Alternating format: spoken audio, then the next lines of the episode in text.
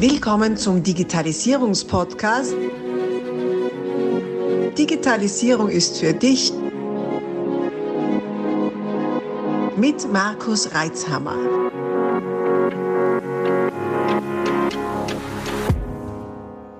Du hörst den zweiten Teil dieses Interviews. Solltest du den ersten Teil noch nicht gehört haben, stoppe doch jetzt und geh zurück, um auch keine Inhalte zu verpassen und besser folgen zu können. Es lohnt sich. Solltest du den Teil 1 schon gehört haben, wünsche ich dir viel Freude mit dieser Podcast-Folge. Mhm. So, jetzt habe, jetzt habe, jetzt, jetzt haben wir die unterbrochen. Wo waren wir? Äh, Shaming und so weiter. Ja, genau. Ja, alles gut. Anhängen. Mhm. Ja. Äh, ja, du, du hast ja jetzt gesprochen über, über die, jetzt, jetzt habe ich den Namen verlegt, äh, diese, diese Lösung da, also diese Schulung, äh, Awareness, oder? Passt so? Mhm, genau, ähm, Awareness Plus. Genau, mhm. Awareness Plus, sowas die, die ja für die eine gute Ergänzung ist, wenn man dann schon das Bewusstsein mal geschaffen hat, äh, die Leute danach zu trainieren. Und das ohne, ohne dass man jede, jedes Monat eine riesen äh, Live-Schulung einberufen muss. Das mhm. finde ich einen sehr Ansatz, ja. Mhm. Mhm. Genau. Einerseits ist da, also der Hauptteil dieses Produktes ist das Phishing. Ähm, ein zweiter, dazu gibt es natürlich auch Statistiken. Man kann dann ganz gut sehen, wie gut ähm, die Bildung dazu funktioniert und ob die Rate dann entsprechend im Unternehmen, die Klickrate heruntergeht. Ähm, ein zweiter Teil ist E-Learning, also im Grunde auch äh, Webinar bloß in Häppchen unterteilt, sodass man das gut in Arbeit einbauen kann, in den üblichen Arbeitsrhythmus ähm, mit einer Gamification und ja, eine, auch einer auswertbaren Statistik dahinter, die man dann an dieser Stelle personenscharf tracken kann, um zu sehen, wer wie viel Schulung gemacht hat. Muss man natürlich vorher alles mit sämtlichen Anwendern absprechen, sodass alle darüber informiert sind. Ähm, bei dem Phishing-Teil gibt es kein personenscharfes Tracking. Das ist verboten, das wäre auch ethisch äh, problematisch. Da wird jeder informiert, der die Informationen braucht und es wird lediglich eine Statistik darüber geführt, wie viele Menschen auf den Link geklickt haben. Ähm, mhm. Genau. Und bei, den, bei dem E-Learning gibt es zum Beispiel Informationen dazu, wie ein Passwort aussehen soll und dass es Sinn macht, einen Passwortmanager zu verwenden, mhm. denn man sollte für jeden Dienst ein unterschiedliches, komplexes Passwort einsetzen und mhm. man kann sich nur endlich viele Passwörter merken. Mhm. Mhm. Das ist ja ein ganz spannendes Thema. Ich bin ja wieder bei unserer Informationssicherheitsschulung. Also, wenn die Stimmung gerade, wenn die Leute müde sind und ich möchte wieder aufwecken, nachher ziehe ich das Thema vor. mhm. Spätestens dann kommt Emotion auf. Was? Komplexe Passwörter? Was? Für jeden Zugang ein eigenes? Wir sollten das gehen und das aufschreiben. mhm. da geht's, geht's rund. Und ähm, ja, Passwortmanager ist eigentlich ist, ist, ist die, also ein sicherer Passwortmanager, muss man dazu sagen, gibt es ja allerhand sonderbare Dinge auch. Ähm, ist, da, ist da sicher der, der beste Weg, das in den Griff zu bekommen. Ja. Ja, das genau. ist ja wirklich ein leidenschaftliches Thema, sowas, ja. Mhm. KeyPass ist da, äh, wäre da jetzt aus der Hüfte heraus meine Empfehlung. Da mhm. habe ich ganz gute Erfahrungen mitgemacht. Mhm. Und mhm. ist es möglich, den dann auch auf allen Betriebssystemen einzusetzen. Da muss man natürlich gucken, dass man die entsprechende ähm, Datei mit den Schlüsseln irgendwo online liegen hat.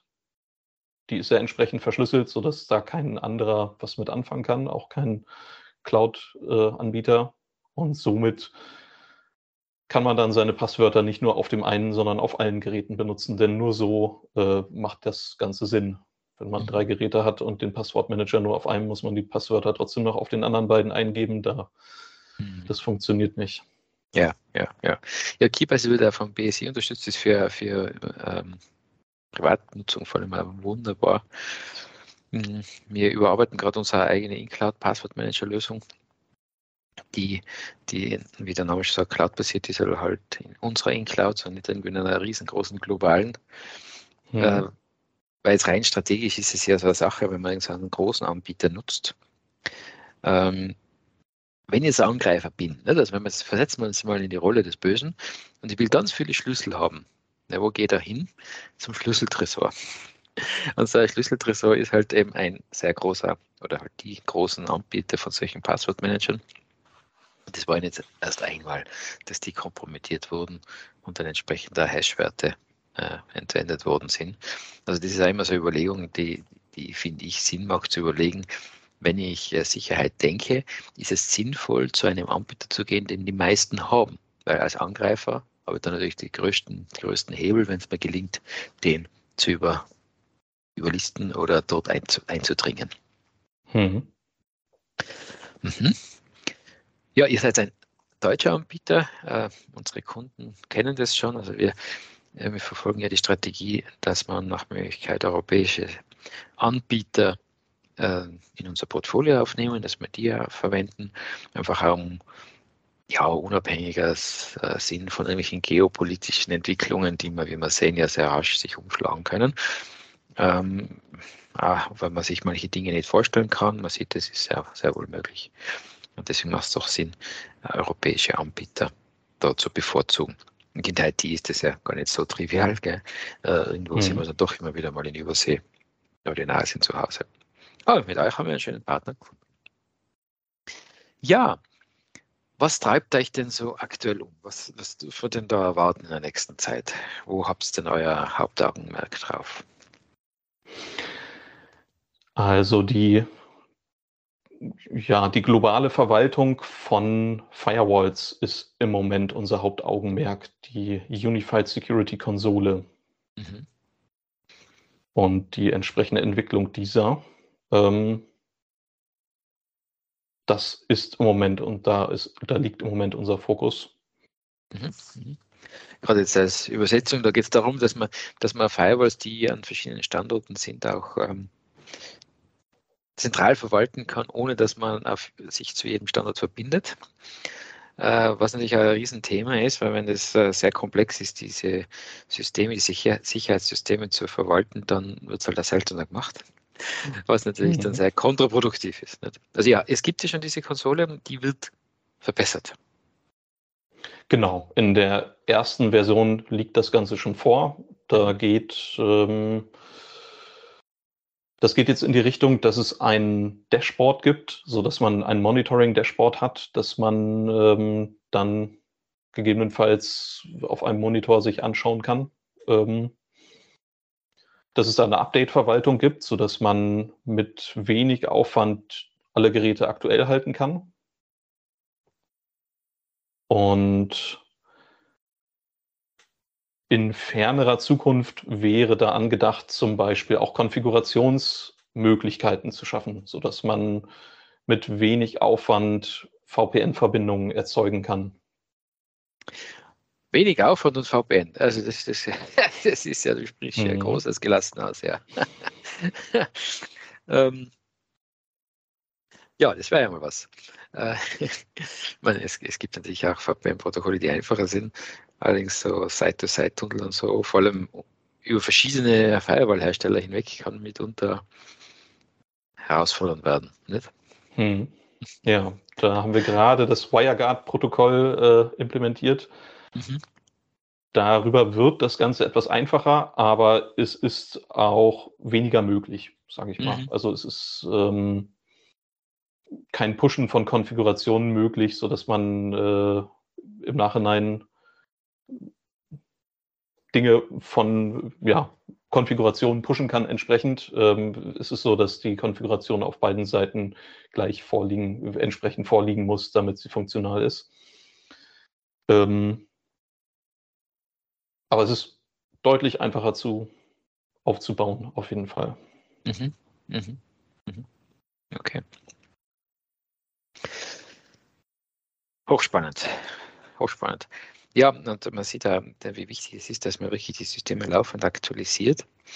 Ähm, auch dann nur nochmal der Appell also an alle Zuhörer, auch vor allem an die, die jetzt die internen Ressourcen nicht dafür haben. Bitte äh, sorgt dafür, dass das dann halt mit externen Partnern abgewickelt wird, dass wirklich eure Systeme am laufenden Stand sind. Da gibt es noch sehr, sehr viel Nachholbedarf. Und da muss man jetzt nicht sagen, das hängt von der Größe des Unternehmens ab, überhaupt nicht. Also wir haben in der Vergangenheit schon genug äh, gesehen, dass auch konzernweit Dinge sehr im Augen liegen, was man da bei diversen Zero-Day-Attacken sieht, dass dann sehr äh, öffentlichkeitswirksam welche Anzeigetafeln nicht mehr funktionieren und so weiter. Ähm, also das ist keine Frage der Größe, sondern eine Frage der Organisation und eine Frage der, des Augenmerks, das man darauf legt. Und da wirklich die Systeme aktuell zu halten, natürlich vor allem die Security-Systeme wie es Firewalls sind, muss einfach höchste Priorität haben. Mhm. Hm. Sehr gut. Ja, dann kann ich nur zustimmen. Sehr schön. Ja, was treibt euch sonst so um? Ähm, Gibt es sonst Entwicklungen, die jetzt von den klassischen Produkten abweichen oder habt ihr jetzt den Fokus mal drauf, die bestehenden zu pflegen, zu erweitern, zu optimieren? Ja, genau. Im Wesentlichen liegt unser Fokus darauf, die aktuellen, die aktuelle Produktpalette entsprechend ähm, weiter besser zu pflegen, weiter zu ähm, weiterzubringen. Mhm. Im Moment ist bestehen keine Pläne, äh, neue Produkte dazu zu bringen. Mhm. Also, da gibt es zum Beispiel bei dem, ja, bei, bei vielen Produkten steht ein bisschen Housekeeping an, ähm, die bestehenden Prozesse zu verschlanken und zu optimieren und gewisse Dinge leichtgängiger zu machen. Mhm. Und schöner zu machen. ja, auch das ist ein Thema. Nicht? Also die, die Oberfläche soll ja auch leicht bedienbar sein. Ja, klar. Die Ergonomie ist auch ein wichtiger Teil des Ganzen. Mhm. Ähm, ja. Bezüglich der aktuellen Ereignisse, du hattest vorhin mhm. angesprochen, der ähm, der Konflikt in der, in der Ukraine. Da ist natürlich einerseits das Thema Kaspersky ähm, mhm. gerade groß. Mhm. Mhm. Zusätzlich gibt es da verschiedene Features, die wir da implementiert haben. Also das Geoblocking in der UTM haben wir mhm. vorgezogen, um mhm. dieser Problematik ähm, zu begegnen. Erzähl mal, Geoblocking, was kann man damit erreichen? Mit dem Geoblocking kann man definierte Adressbereiche, die Ländern zugeordnet sind, ähm,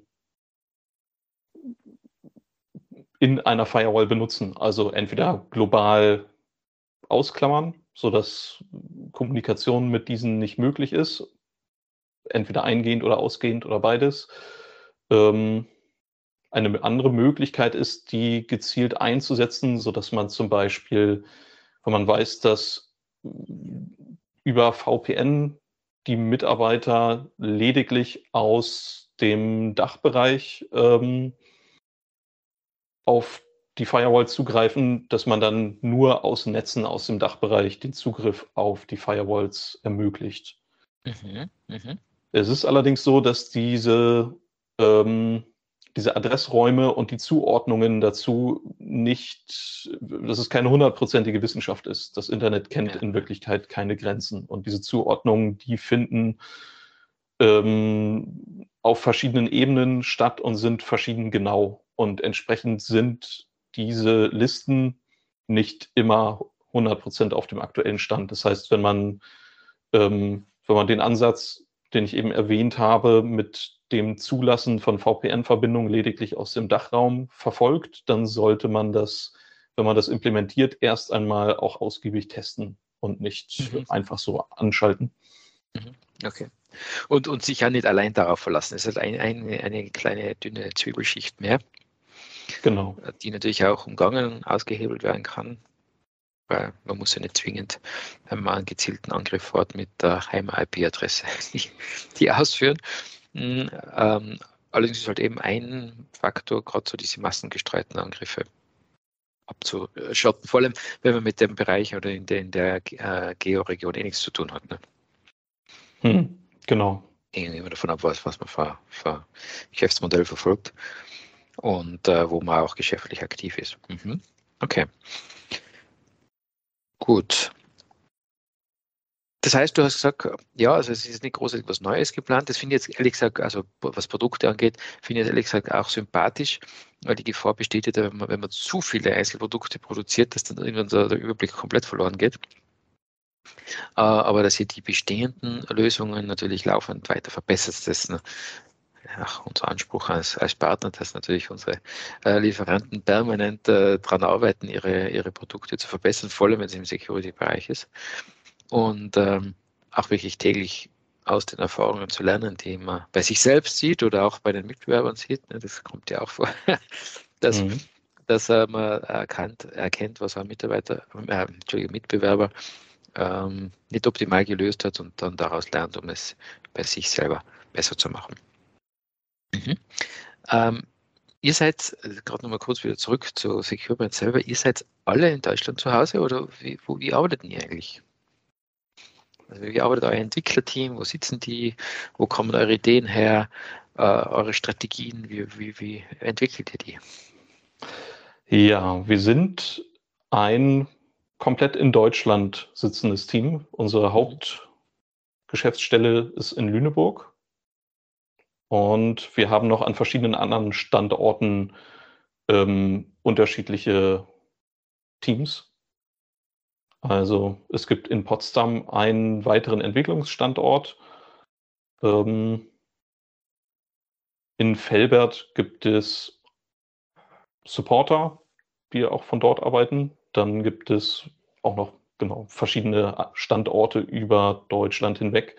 Außerdem haben wir ein ja, relativ engmaschiges, engmaschiges Vertriebsnetzwerk über die Dachregion und ähm, die Niederlande und Österreich und Schweiz. Mhm.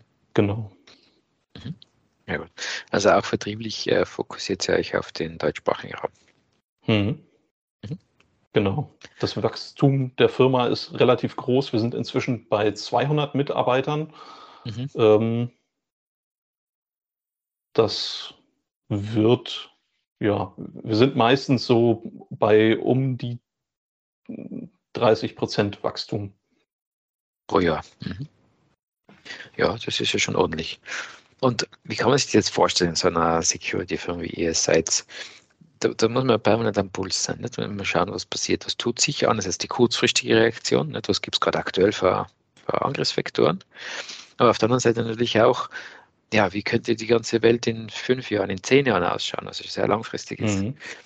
Wie begegnet ihr dem organisatorisch oder wie macht ihr das? Man muss natürlich viel ähm, über den Tellerrand blicken, gucken, was in anderen Bereichen so los ist, ähm, ein offenes Ohr haben, genügend Informationen sammeln. Ähm, ja, das, äh, das Geheimnis als solches ist da, glaube ich, ähm, ja, ein Gefühl dazu, dafür zu haben, in welche Richtung die, die, die Dinge sich entwickeln können und ähm, dabei kreativ zu bleiben und sich auszumalen, wie man das Ganze gut gestalten kann. Mhm, mhm äh, unterstelle ich richtig, dass ihr äh, eigene Entwicklungsteams habt oder auch ähm, Expertenteams für, für die aktuellen äh, Entwicklungen, die aktuellen Bedrohungen und äh, auch welche haben die, die Zukunftsstrategien entwickeln. Ja. Mhm. Oder, oder, vielleicht seid ihr ja noch in einer Größenordnung, wo man sagt, okay, jeder, jeder ist so gepolt drauf, dass er sowohl die kurzfristigen als auch die langfristigen äh, Themen sammelt und in die Firma bringt.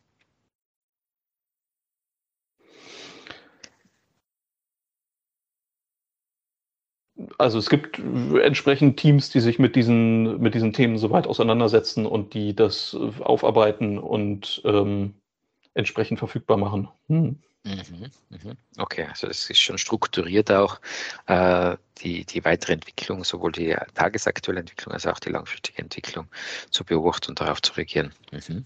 Mhm. Sehr gut. Ähm,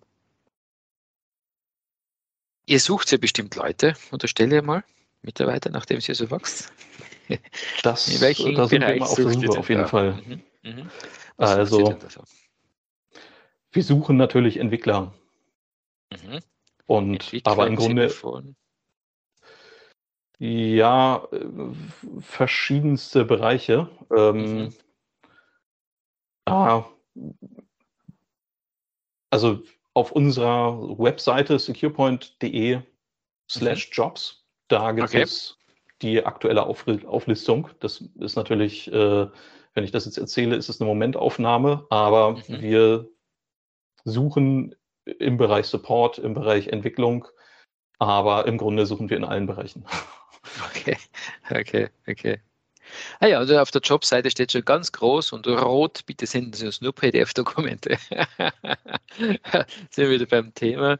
Bewerbungen sind ja sehr beliebt dafür, äh, als, als, als ein Einfallstor für eben diese Makros, weil da kriegst du ja alles Mögliche zugeschickt.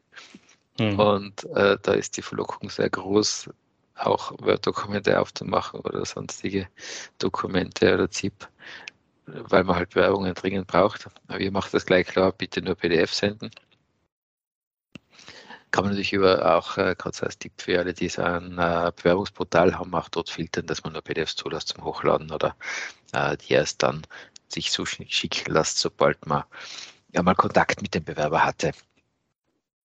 Mhm. Und äh, ich frage wegen Entwicklung in- inwiefern, also ihr arbeitet, ihr braucht PHP, sehe ich gerade, äh, .NET wahrscheinlich, oder? Oder C-Sharp oder auf welchen? Node.js sehe ich gerade. App-Entwickler. Ah ja, okay. Also man kann, wenn man Entwickler in welcher Art und Weise auch ist, äh, kann man bei euch einmal vorstellig werden und äh, mal schauen, wo man da für, wo man sich einbringen kann. Und nachdem es da einige Arbeitsorte gibt deutschlandweit, arbeitet sie auch mit, mit virtuellen Teams, so wie es ausschaut.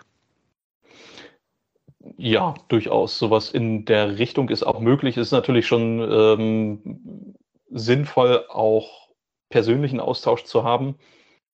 Ähm, da gibt es aber in den unterschiedlichen Teams entsprechend auch unterschiedliche Herangehensweisen. Also da wäre es sich sicherlich sinnvoll, erst einmal zu fragen, wie man mit den Fähigkeiten ähm, in das entsprechende Team passen würde. Also macht Sinn auf jeden Fall, ähm, egal wie da die Interessen sind, ähm, sich erst einmal zu bewerben und das Gespräch zu suchen. Deswegen, das sind so knapp über 40, über 40 Positionen ausgeschrieben. Also ja, es rentiert sich, äh, wenn man da auf der Suche ist und in bei einem soliden deutschen Unternehmen tätig sein will, bei securepoint.de slash jobs vorbeizuschauen. Äh, da ist unglaublich, wie viele Positionen ihr auch geschrieben habt. Sehr gut, wunderbar. Ja, ähm, was würdest du jetzt abschließend noch in die Welt hinausrufen wollen? Tja, da habe ich mir ehrlich gesagt noch keine Gedanken zu gemacht zu dieser Frage. Ähm, Mir kommt auch überraschend, nicht? wir machen das ja immer spontan und, und, und unvorbereitet. Deswegen Mhm. ist ja wirklich Also eine Herausforderung auch für die Interviewpartner, nicht? sich darauf einzulassen. hm, das stimmt. Ähm, Updates sind wichtig. In meinen Augen ist die, ja, die, die defensive, die defensiven Fähigkeiten sind besonders wichtig. Man sollte ein Augenmerk darauf haben, dass man, ja, dass es eigentlich nur eine Frage der Zeit ist, bis Angriffe über die IT ähm, auch einen selbst erreichen. Und man muss möglichst auf der Höhe sein und gucken, ähm, dass man nicht das einfachste Ziel ist. Mhm. Da fällt mir so ein Spruch ein, ähm, äh, passend zum, man muss darauf aufpassen, dass das einfachste Ziel ist. Zwei Camper im Wald, im Zelt in der Nacht und der Bär kommt. Ja, große Panik, beide stürmen raus. Der eine kniet sich aber nieder und bindet sich die Schuhe zu. Der andere ist, komm, du weiter, du weiter, wir müssen schneller sein wie der Bär. Sagt er, nein, ich muss nicht schneller sein wie der Bär, muss nur schneller sein als du. ähm, ein bisschen makaber, aber im Endeffekt ist ja so, man darf nicht das leichteste Opfer sein. Äh, äh, kann man jetzt sagen, das ist unsozial, allerdings ist jeder sei, sich selber am nächsten und vor allem äh, ist einfach die Verpflichtung, seinen Betrieb so, so sicher zu halten, dass man eben kein leichtes Opfer ist und äh, gleich auf die nächste äh, Angriffswelle, äh, von der nächsten Angriffswelle weggespült wird. Ja, vielen, vielen lieben Dank, Michael. Danke für eben das Eingehen dieses Wagnisses und die Zeit, die du investiert hast und auch äh, deine offenen Antworten. Ich freue mich schon auf die nächsten Jahre mit euch. Wir sind in einem intensiven Austausch, äh, haben auch eine sehr, sehr offene Kommunikationskultur generell äh, mit, mit äh, euren Kollegen, wo man auch sehr offen an Themen ansprechen kann und, und Potenziale, auch Verbesserungspotenziale erheben kann. Auch danke für das offene Ohr dafür. Ist auch nicht gegeben, dass man einen Hersteller hat, der auch zuhören kann. Äh, ganz viele, leider Gottes, äh, glauben ja, äh, was das an Rückmeldung kommt, muss man nicht zwingend hören. Allerdings, ihr nehmt das wirklich als wertvollen Input auf. Danke dafür und ja, ich wünsche dir noch einen wunder, wunderbaren, sicheren Tag und bis bald. Ja, vielen Dank, dass ich hier sein darf. Ähm, es war mir eine Ehre. Abonnier doch gleich unseren Podcast und vergiss nicht, eine 5-Sterne-Bewertung zu hinterlassen. Bis dann, wenn es wieder heißt, Digitalisierung ist für dich mit Markus Reitzhammer.